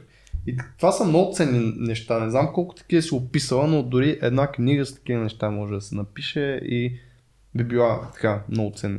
Тоест една цялостна книга, само с такова. Да, някакви такива трикчета и хакове, дето никой не ти ги казва. И другото, което е, не знам при вас как е, обаче аз когато започна да рисувам нещо, скицата винаги много ми харесва. От скицата до финалното нещо Нямам също, е също пълна, нещо. по, е пълна помия. Си казвам, не, аз това изда нищо не прилича. Майко, майко, да продължавам ли, да го скрапна ли? И колко такива файлове имам, които просто са стигнати до някъде. И виждам, че това не отива на никъде. Я дай тогава един съвет на такъв като мене и може би някой ще се препознае. Точно а, вече не го правя, защото не рисувам, нали? но, но реално и аз бях точно така скицата. Много ме кефи самия процес на самата скица и много Да. повече ми харесва скицата и някакси се едно съм зарибен докато правя скицата, обаче като тръгнеш да го шейдваш, да го качваш, особено дигитално нещо с таблета, просто като тръгнеш да го рисуваш, то се изсушава това цялото нещо. Какво правиш? Знам, аз съм съгласна. Аз наистина харесвам скиците много повече от полираните версии, защото ам, според мен има този момент, в който ти виждаш толкова потенциал в една скица и някакси в твоя мозък ти си я довършваш. Докато когато видиш нещо, което е вече довършено, има много голям шанс да, ти, да не ти хареса просто. А когато видиш скица на нещо, то е толкова бъбриво, има живот в него, има штрихи, неща, които не са си на място, неща, които са. Има, има много повече живот и динамика, докато в момента, в който всичко това го преведеш в вектор, не дай си Боже, то тотално си губи, губи М. интерес. И какво оставяме си го скица? Оставяме си, както казваш, такива файлове, дето до никъде не са стигнали и няма да стигнат. Да, за съжаление още се боря с този проект. Не, те ще стигнат, но според мен е, просто аз не съм прескочила тая моята лична пропаст, в която просто не знам на къде да тръгна, защото тръгнала съм да правя flat colors или нещо такова. И идва момент с ренденето, обаче аз виждам, че проблема ми е друг. Я композиция, я анатомия, нещо такова. Докато в, в скицата това не се вижда. В скицата не се вижда. В смисъл, то го има, но не е толкова очевидно. Защото скиците много, е- много лесно може да ги оставиш недовършен. Примерно ръката да ти е един силует сам. Да. А в момента, в който тръгнеш да го рентиш, виждаш, че пилешкия крак е там. Това дали транслира в някакви други сфери на живота, защото а, то е един вид някакво нежелание да довършиш, да стигнеш до финала. Майка и баба ми ми се караха, като бях малко, че никога не довършвам това, което правя. И нарочно заради това, сигурно съм ходила една година на карате. Само и само да не, да, да не кажат отново, че ето пак почна нещо и не го довърши. Тоест, примерно ти отишла си на, на първата тренировка, може да, ще отида на втора, отиваш на втората, грам не ти се ходи, обаче цяла година ходиш заради това. Ами, не то. Първия, ме... Първия месец на карата ми беше супер яко, защото учиме различни движения, това, това и примерно е септември, октомври месец, всичко е точно, в смисъл не е студено, това е предвид.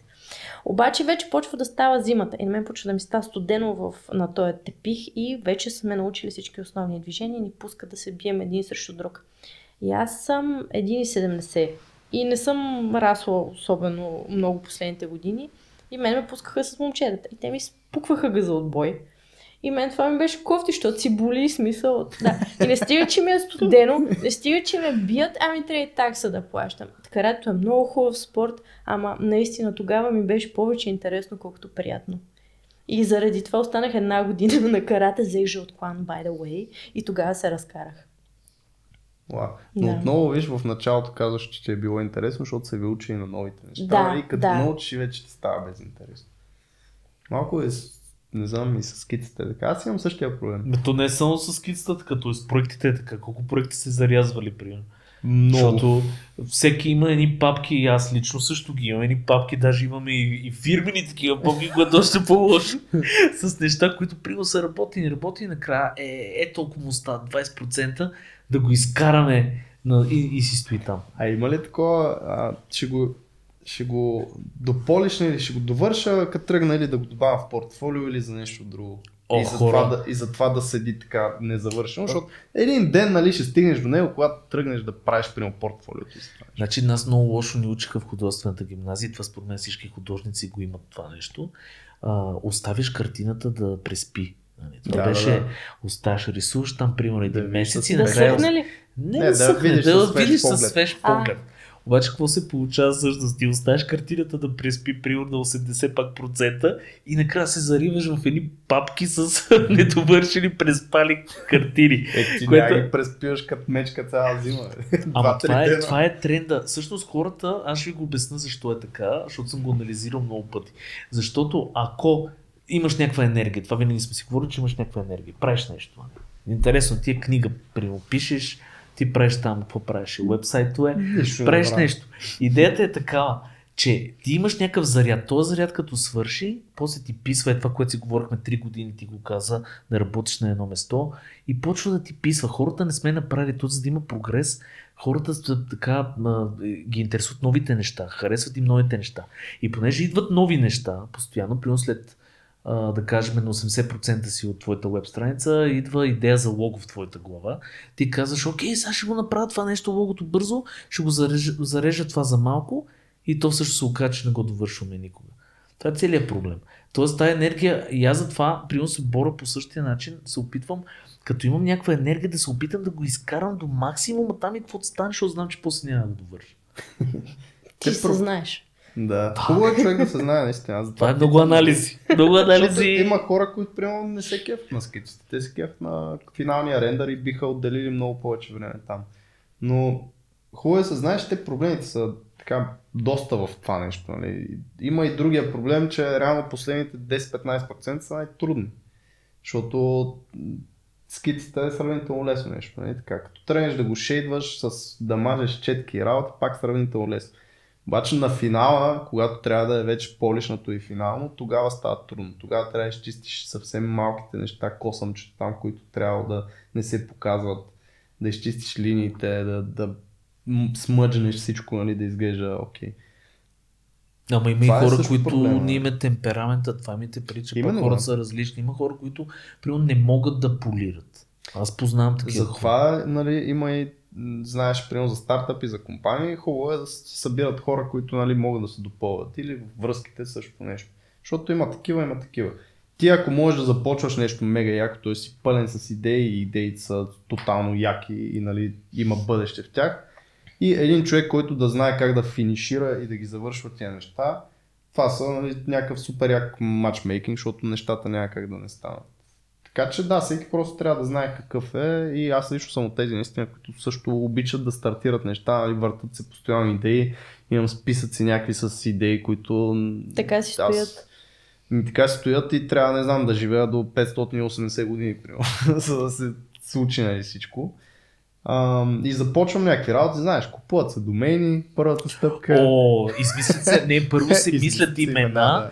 и за всеки домен се купуват три домейна, Да, защото е, да можеш решиш кой да бъде, Да, да, да. примерно. Е, у, ком, орг, всичко Да. се взима, някой да не ти го вземе един ден като Да, става. защото ще стане следващия Фейсбук. Абсолютно. Правили сме. Но реално има и хора, които всъщност знаят как да се завършат нещата. И трябва просто такива хора Говори да ти се намират. от тия хора ли си? Абе да са живи и здрави. Ама виж, че горе Хема. Май говори да са живи и здрави като за... Ма виж, че пак ги завършва смисъл. Ето, направи Да. този проект, направи скицника с различните видове хартии, направи си Etsy магазина, направи си брошките и така нататък. Тоест, а, отнема ти така сравнително не малко време, но накрая ги финишираш нещата. Ами ти виждаш нещата, които са финиширани. Да, да, и това е така. Съгласен съм. Но пак, поне имаш нещо. Има хора, които нямат нищо. А какъв е процента на финиширани при тебе? Спрямо не финиширани, това ми е интересно. Имаш ли много проекти, които е така си Кажи какво искаш да, да 80%? направиш. Кажи пет проекта или а не, не пет. Два Ами, проекта, които... От, от две години искам да направя а, няколко workshopа. Еми, това е една идея на проект от сума ти време, но просто не, не се стига до него. Говориш на хората от BG Uni в момента. Не знам дали знаеш. Небезизвестното Не бега. безизвестното BG Uni, което от около 3 години, откакто правим подкаста, казваме, че ще го започнем пак. Защото беше готино, успешно. А, имаше хора, изкейфиха се на курсовете и така нататък. Добре, Ама, значи сте го изстартирали смисъл. има. Стартирахме, Освен, че направихме курса. курсове, да, имаш и физически даже хора. И физически, да, имахме три, три workshopа, три направихме workshопа. с по 8 човека групи, бях 6-8 човека. Да. Нещо такова и се изкефиха и беше готино. Да. Другото нещо, сега си изпълвам нещата за до година, ама се тая.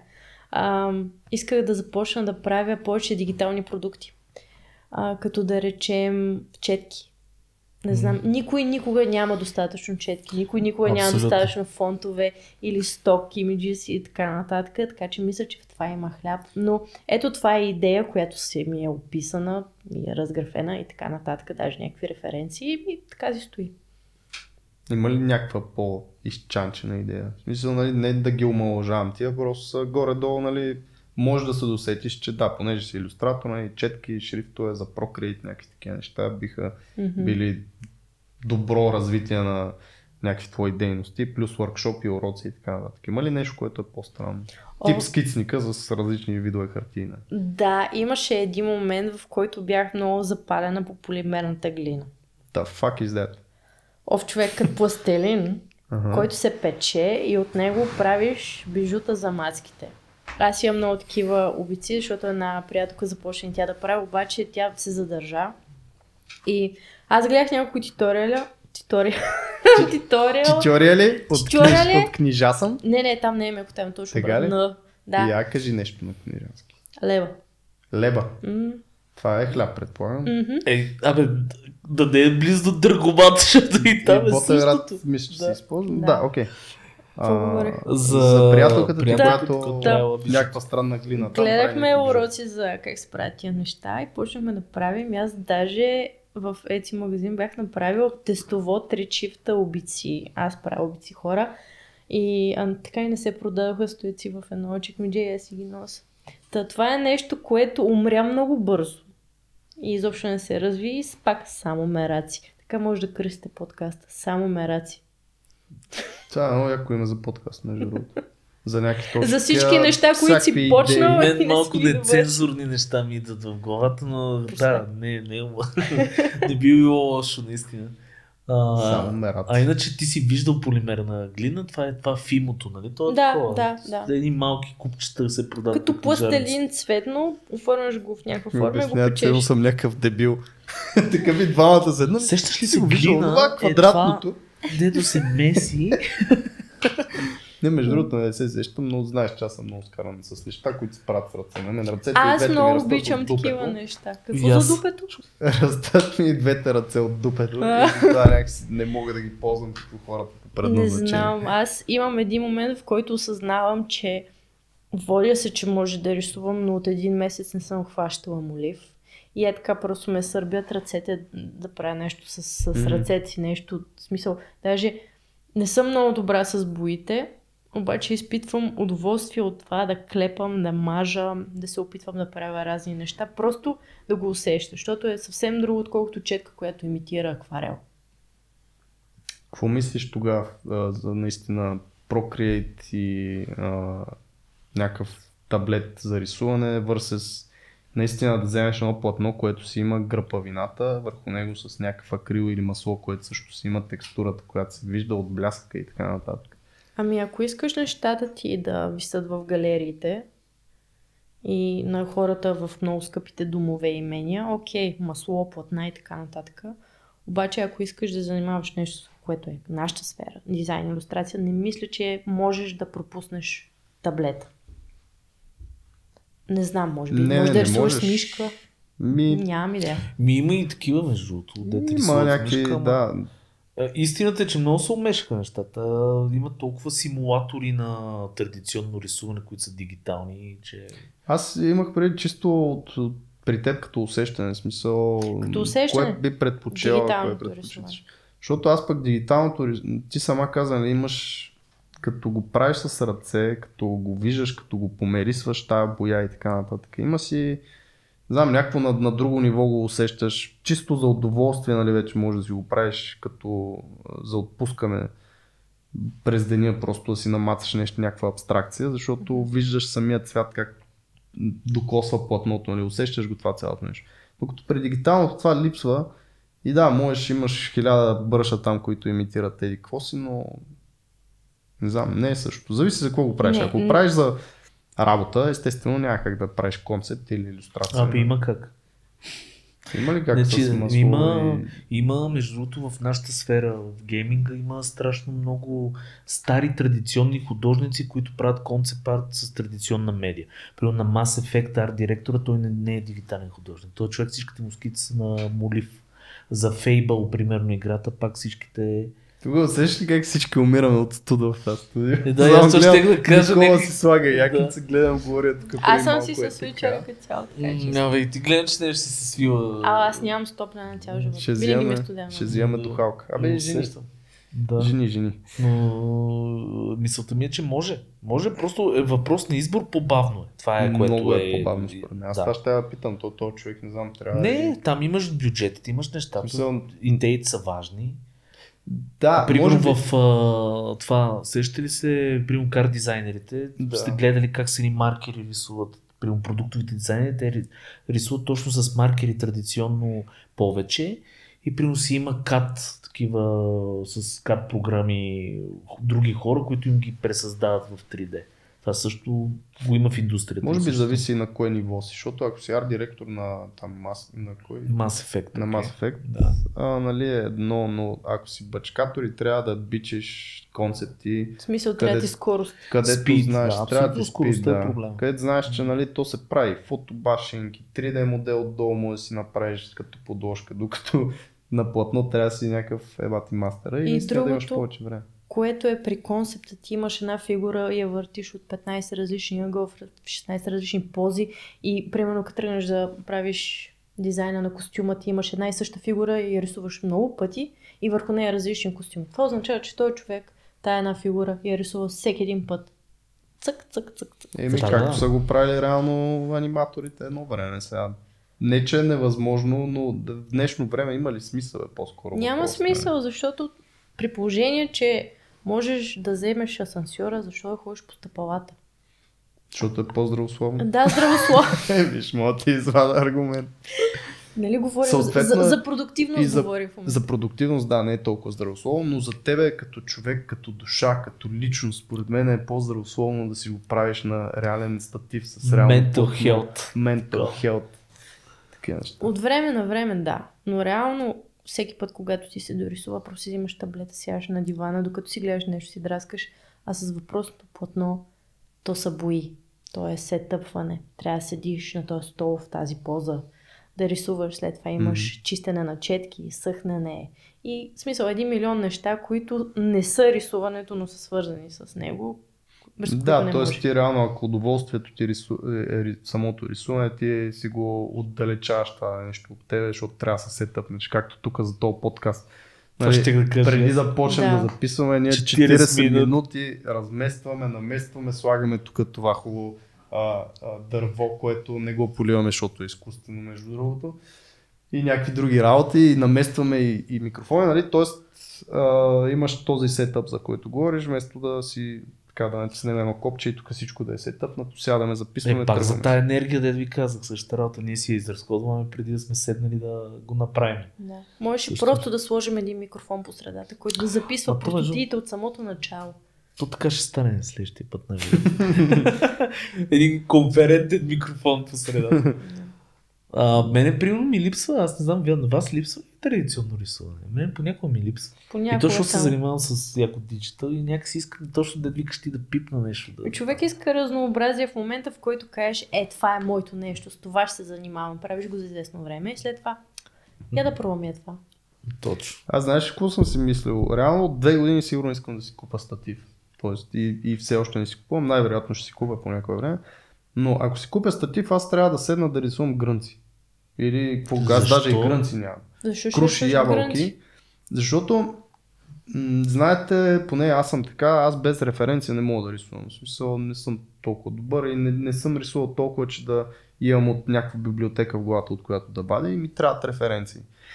И аз пак трябва някакъв монитор да си сложа там с референция да ми седи да рисувам от монитора. Какъв е смисъла при положение, че аз ще трябва да се залепя до него, защото е 27 инча, не е 50 инча някакъв екран. Аз ще трябва да се залепа до него, за да си гледам референцията и да рисувам. Сега ще взривя с Взриви следващото, което, ще ли? кажа. Не, е, това е едното. Ама Джеймс Гърни, нали, ние може би сме го споменали в подкаст, е защото аз съм голям фен. Джеймс Гърни, той е буквално е като Андрю Лумис, има книги за всякакви такива. Той рисува динозаври, този пич, вижте му нещата. Адски добър художник е. А, но той има няколко книги, там Color and White а, и някакви такива книги, които супер, се, да, да, да, супер. Обаче той какъв му е по- похвата? Той снима себе си в пози и снимките си ги реди на статива точно и си рисува от едната снимка позата. После от другата снимка отишъл в музея с, а, примерно, доспехите и си пренася доспехите на позата. Така, после светлината, снимал е сутринта, примерно в някакво езеро, някаква яка светлина и това си го пренася в рисунката и накрая създава този фентази сетинг, който е.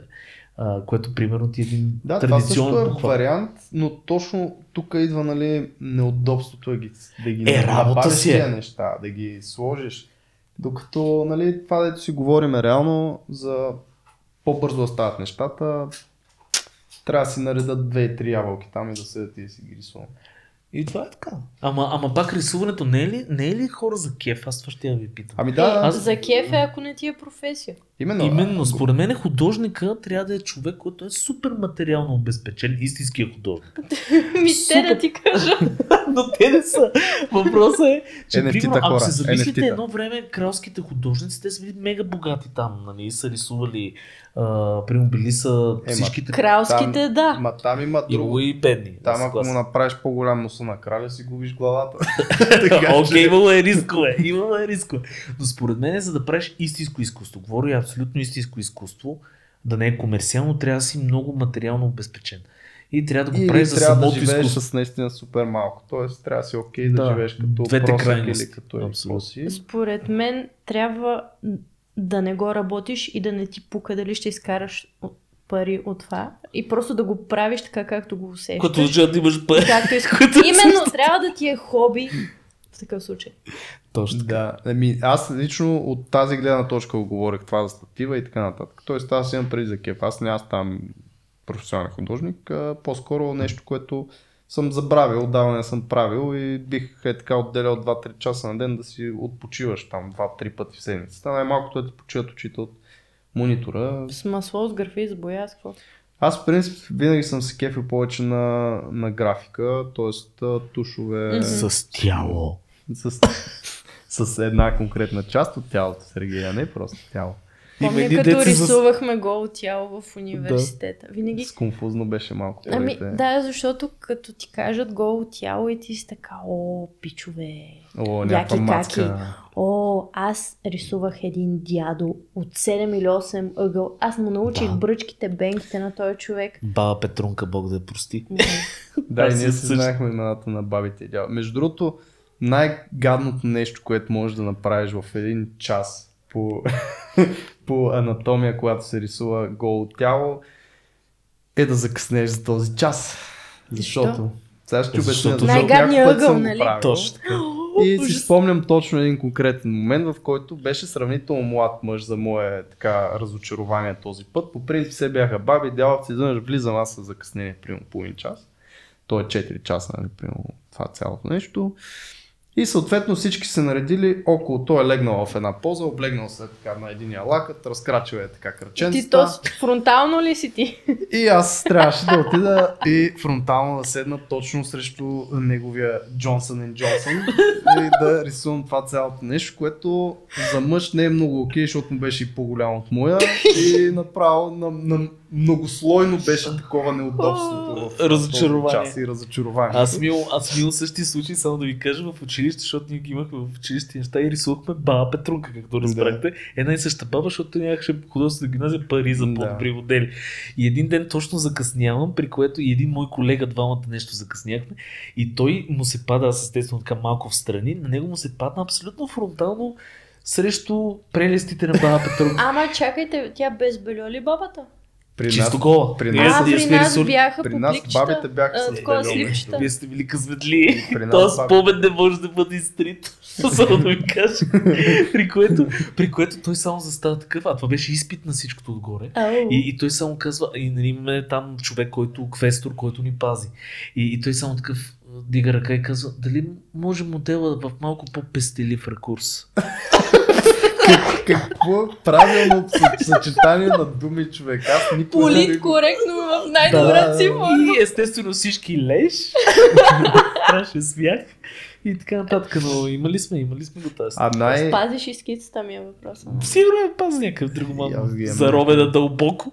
Но... Или изгорена, може би, по-скоро. Много е такъв интересен въпрос, когато... Защото за, за нормалните хора, като кажеш, аз понеже какво, какво казвам, че съм учил, аз казвам, че съм рисувал голи баби 4 години. Това е смисъл. И за нормалните хора това звучи много странно. Или пък като кажеш, че си рисувал голо тяло, особено на мъж, нали? Абе, не ти ли сработва една функция, която сработва, като видиш гола жена, нали? А то реално е Никога не са ме питали такова Е, нещо. така ли? Да. Мен са ме питали на няколко пъти. Но реално, защото сме имали тук там и някое по-младо момиче. Но то няма никаква еротика Ни- в никаква това. еротика Грам няма, няма. да. Ти си в някаква стая с някакви хора, които се опитват, опитват Да. Супер да е наместят правилното място на цицата, за да е пропорционална на лицето, примерно. Супер е странно, да. Да. И реално ти се, ти се фокусираш върху някакви шейпове, някакви сенки, някакви контури, изобщо някакво... Това, това става един неодушевен предмет в случая. Но пък това ми е било едно от, от любимите неща или по-конкретно всъщност модел да рисувам, но глава. Портретите ми бяха много любими, защото има характер, особено възрастните хора, нали, може да видиш реално щастлив ли е бил, тъжен ли е бил, нали, има някакви Пил гримаси, ли е които са много. останали в... Да, пил ли е много. Има някакви гримаси останали в тия керактери. Е, Това беше такова готино. И от време на време ми липсва да се върнем на този въпрос. Липсва ми от време на време. И О, имаше такъв въпрос, да. И това беше отговор. Добре дошла в а, Ти ще задаваш въпроси и си Значи, аз отговаряш. съм си. забелязал, за съжаление, вече толкова многослойно говориме с Антон, че прескачам стаите малко като ония, дето го обясняваше, се му забравям името, дето обясняваше за футболния си отбор. Сеща ли си това третото момче, това второто момче, там дето... Как бе, батето не? Не знам за кой Е, говориш. добре, имаше един... За футбол ли ще ме питаш мен? Оф, добре, се тая, за отбор си Лески ли ЦСКА? А, да, да, ма хейтят ти за това. Кнежа имате ли футболен отбор? А, имаме, да. Мизя, книжа. Мизия кнежа. Мгм. И ние имаме Балкан Ботърата. В Драгоман няма достатъчно Дъргоман, играчи. граничар. А, има Само ли? казвам. Само Извинявам се Драгоман? на Драгоманското съсловие. Граничар. Граничар. Аз ще Драгоман, Гранчар. Бяха в В, в група ли? Аз там не ги разбирам. ама Те колко групи са? Има ли Ц група? Мисля, че са Не, до Г. Май са до... Ама не Да. съм ясно. Те бяха една група преди последната група. Е, е, е. Да. Значи са били поне един път. Сигурно. Са имали. О, сега ако някой ни слуша и много се извиняваме сега, никой не омалуважаваме. Значи, така, любими ми отбор е Драгоман Граничар. Чакай, как се казваше? Това е любими ми отбор. Този- Ако колеги от Драгоман Граничар ме слушате, Да винаги съм го харесал. Винаги съм го харесал този отбор. Аз имам въпрос към вас, не е свързан с тия неща. Вие си направихте Patreon. Аха. Е, Как върви защо при трябва вас сега да се Patreon? Как се обиждаме? Хора, е? включвайте се в Патреона, много е яко там. Не, А, много добре върви. Истината е, че върви добре и... и 26-7 човека са. Да. Браво. Даже може би повече, аз трябва да видя колко. Но Супер сме им благодарни, защото реално нашата цел беше наистина този разход, който имаме, да го покриваме нали, по някакъв начин и в момента Плюс го в момента го задминахме малко Да. и понеже почнахме видео, пак ще се фокусираме на там да отива вече разхода, защото Да, ще ни трябва някакъв, някакви нови сетъпи. И колко година вече може би стана имаме Патреон, малко по малко, лека по лека си расте, хората остават, няма отказали се, което е много яко и сме благодарни. А, защото нали, сумата не е голяма, тя е по-малко от Netflix абонамент, обаче е, Netflix нали, е друго. Тоест, за тия хора Да. да, знам. На мен ми е... Разбирам, нали, че все пак всеки месец им се дърпат някакви къси пари от картата и е много яко и ние сме си направили една отделна група с тях. Е сега в събота имаме кол с тях, си правиме такова или Срещичка. Hangout срещичка, с който се включи. А какво ви е ексклюзивното съдържание там, ако имате? Нямаме такова. Ми, честно казвам, тези Това означава, че срещи. това са хора, които ви подкрепят само, защото ви се кефят. You know Аз точно ще- това щях да кажа и затова им благодаря толкова, защото Мгм. очевидно това е някакъв evaluation, нали, смисъл, Да. оценка някаква позитивна за това, че ние правиме нещо и тия хора казват, окей, ще отделя ни средства, защото колкото и да е 5 лева да са, 20 лева да са, това си пари. Да, И не всеки ги дава тия пари, нали? Те са 12 лева тук, нали, конкретно да ги кажем. Да. На месец. И, и мен това ме стимулира и ме кефи, защото означава, че някой все пак се кефи на това. Да, а реално валюто, което те получават е единствено тази закрита група, за която говорим, плюс комьюнитито вътре, което си бил, защото ти нали, създаваш някакви relationship. Ние имаме в па- патреонци, които примерно са от Пловдив, имаме едно момиче, Евелина, която като ходи някой в Пловдив от цялата тази група се виждат и някакви снимки ни пращат там, нали, че са видяли. В смисъл някакво комьюнити почва да се се завързва около подкаста, което нали, пак е някакво валю, което се опитваме да даваме. Тоест, опитваме се някакви неща да добавяме и това с колко. Имаме идеи, но Да, ще има идеи. Да, ние сме, нали, известни сме с това, че обявяваме идеите си предварително и после нещо се случва. и тези 80% на 80% сме. А, но да, да. А защо питаш? Защото и ти си. Не, да. просто, просто се сетих, защото аз като цяло а, не сме се виждали от отдавна. Да. Това е така. И аз се Факт. познаваме и имах много въпроси за вас, които са такива на лав, на общи приказки и просто е си И ще го Дай да ви вкараме фана. на рекърд тук да говорим сенситивни Да, значи, ще, хем ще ви питам, хем ще си направите реклама на Patreon. Да. Много А, добре. Много Добре, а това как върви? Ами, моя е малко така... Не върви ли? Ами, не, върви, но не, не расте. Смисъл, същите 10 човека, които са си били, винаги са си там. И в смисъл, сменят се от време на време. Аз съм изключително благодарна за тях, но просто а, мислех, че до този момент би се разраснал много повече, защото много голямо, съ- много голям част от съдържанието, което е в книгата, то е взето от Patreon. Неща, материали, които съм правила за тях. И мислех, че ако прекарвам повече време, повече труд, в смисъл ще се разрасне, но реално не е така. И мисля, че причината за това е, че много голяма част от моята аудитория, която би искала да ме подкрепи, все още не е ам, платежоспособна. Имам предвид под 18. Мгм. Да, но ти нали, правиш някакви за, за начинаещи рисуване, това наистина Мгм. предполагам голяма част от аудиторията са дори малки деца, Да, които да, според родителите им статистиката от 12 нагоре. Еми, До тук към ти е- 40-50 годишни. Всякакви хора са. Това проблем, който ти го спомена с книгата, абсолютно според мен звучи логично, че родителите им, които примерно ако децата имат желание, те не могат, защото това е платформа. Трябва да можеш да се Обясни на логнеш. майка си какво е Patreon, Да, какво да, е смисъл именно. и как да се така логнеш, как и да да си даде картата. картата. Ужас. Да, това е абсурд. Да. Ами, значи ще залагаш на спонсори. А, Те, наистина. Да, сега- млада булка търси спорт.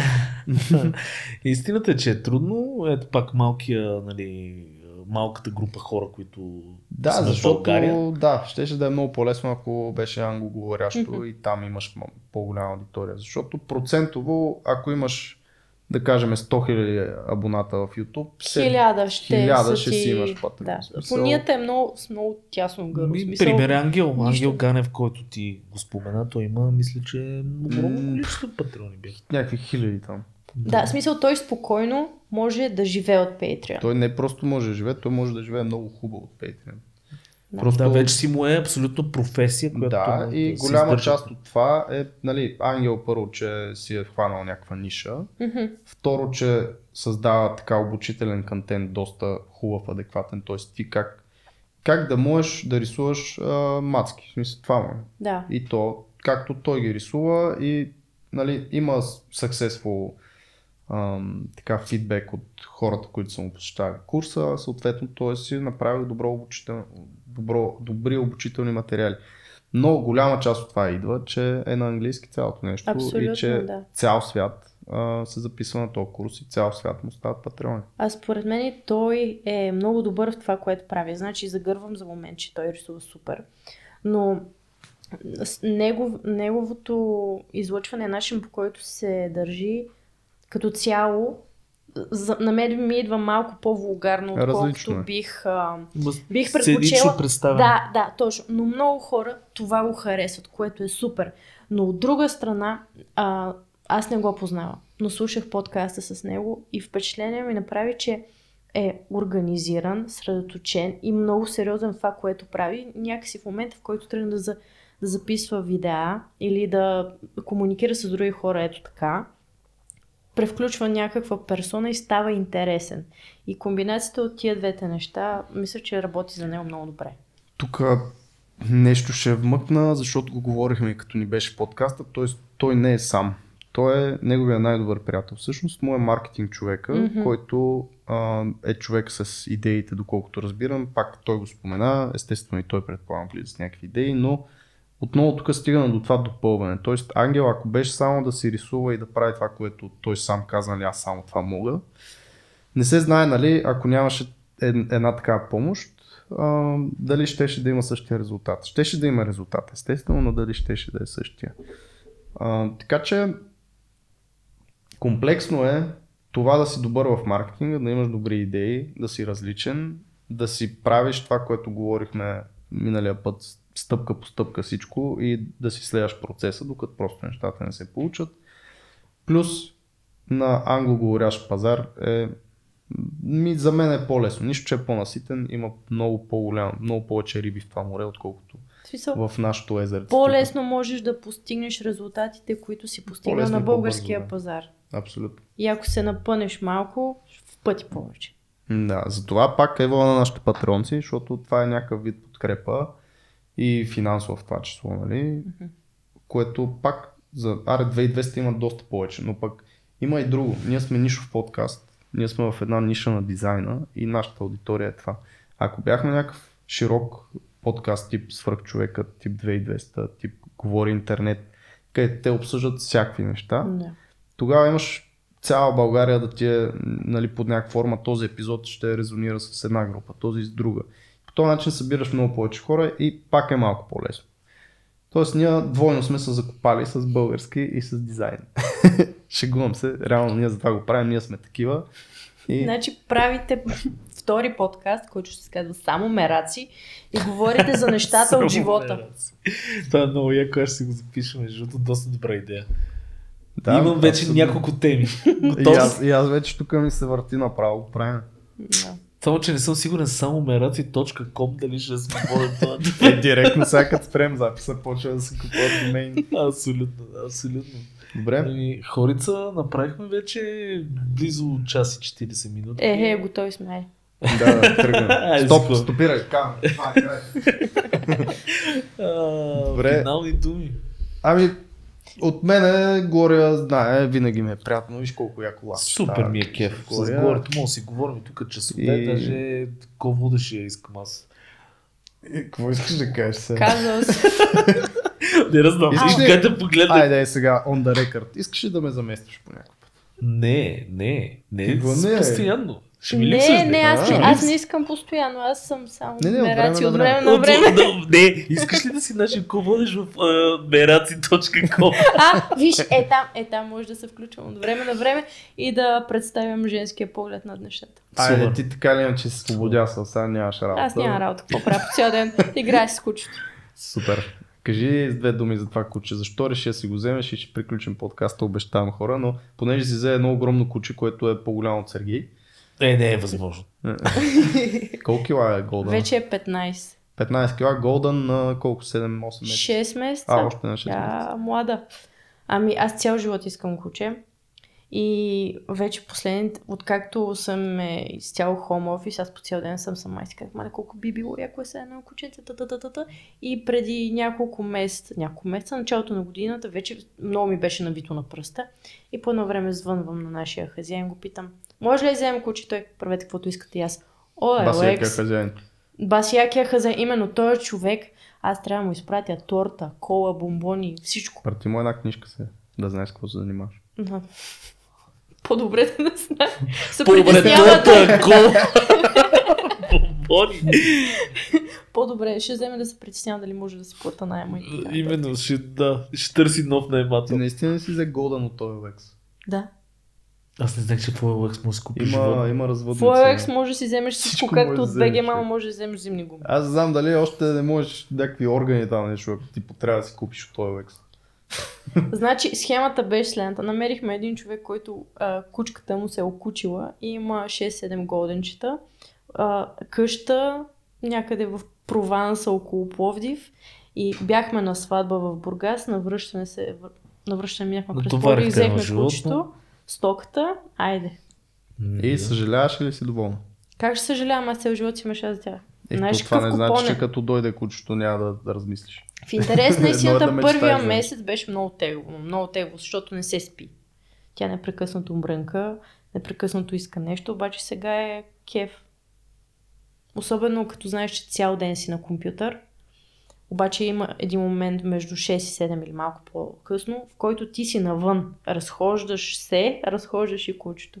И ти вкарва едно движение в а, деня, бе- защото аз това го нямах преди. Това беше аргумента и на Денислав Желясков, който също ни беше на гости от UI Learn. Между другото, ето той прави курс на английски.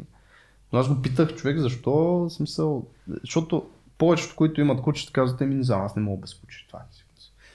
И го питах, добре, кое му е плюса и той каза, ми ставам сутринта рано, направо ме разхождат и наистина по два пъти на ден аз се разхождам, иначе съм поставил на компютър. Като неговите го събуждат примерно към 7 примерно сутринта. Моята не е така, моята до 10-11 минути. по часовник. Значи някой път а, почва да ни буди в 7, без 5, без 10. Не, е. И аз съм не такова, е, да, подранява, е, ба си наглото. Като по часовник, Да, да, да, не те знам как усещат времето Има толкова точно. породи. Абе, то е също като да имаш деца, бе. Да, да. И при нас е също. Също 7 е. часа малкия идва, скача. бе. Да, Носи плюс- си играчката. Да, да, именно. Но Също. зависи от породата. Плюса на моята е така, тя пак много спи, иска да си спи и вечерта не иска да излиза, защото е студена. И аз реално аз я казвам да излиза. Аз ако я оставя, тя няма да излиза. Ще стиска 24 часа там и не, докато вече не може и тогава ще иска. Така че зависи. Оферта. На оферта да. Гадното време е оферта. Да. Абе, ние нямаше ли го приключваме? Айде, толкова? приключваме. А, аз финално ми казах, така че нямам да казвам. Вземете си куче, хора. Това, е, това са моите финални думи. Да. Очевидно аз искам да си взема куче, така че Ти имаш Тия ме куче? нищо и куче искам вече. От, от днеска искам и куче. А, и какво да кажем? Слушайте ни, горе мерси. Много, че си тук. Благодаря за поканата, беше много приятно, пак ще дойда. Е, радвам се, пак ще супер. поканиме. Горе ще намерите линкове за нейни канали в YouTube и сайтове и така нататък под епизода. Навсякъде, бе. Да Всякъде. проверите нещата. За съжаление, като излезе епизода, събитието с книгата вече ще е минало, но ти Да. пък ще ни пратиш какво да шернем преди това. И евентуално за книгата, предполагам, ще си имаш някакъв URL, който може да Мгм. шернеме. Yes, така че yes. търсете всичко под епизода. И meracи.com да. И БГ, и BG. всичко. Всичко. Ева, айде, чао! Готови сме.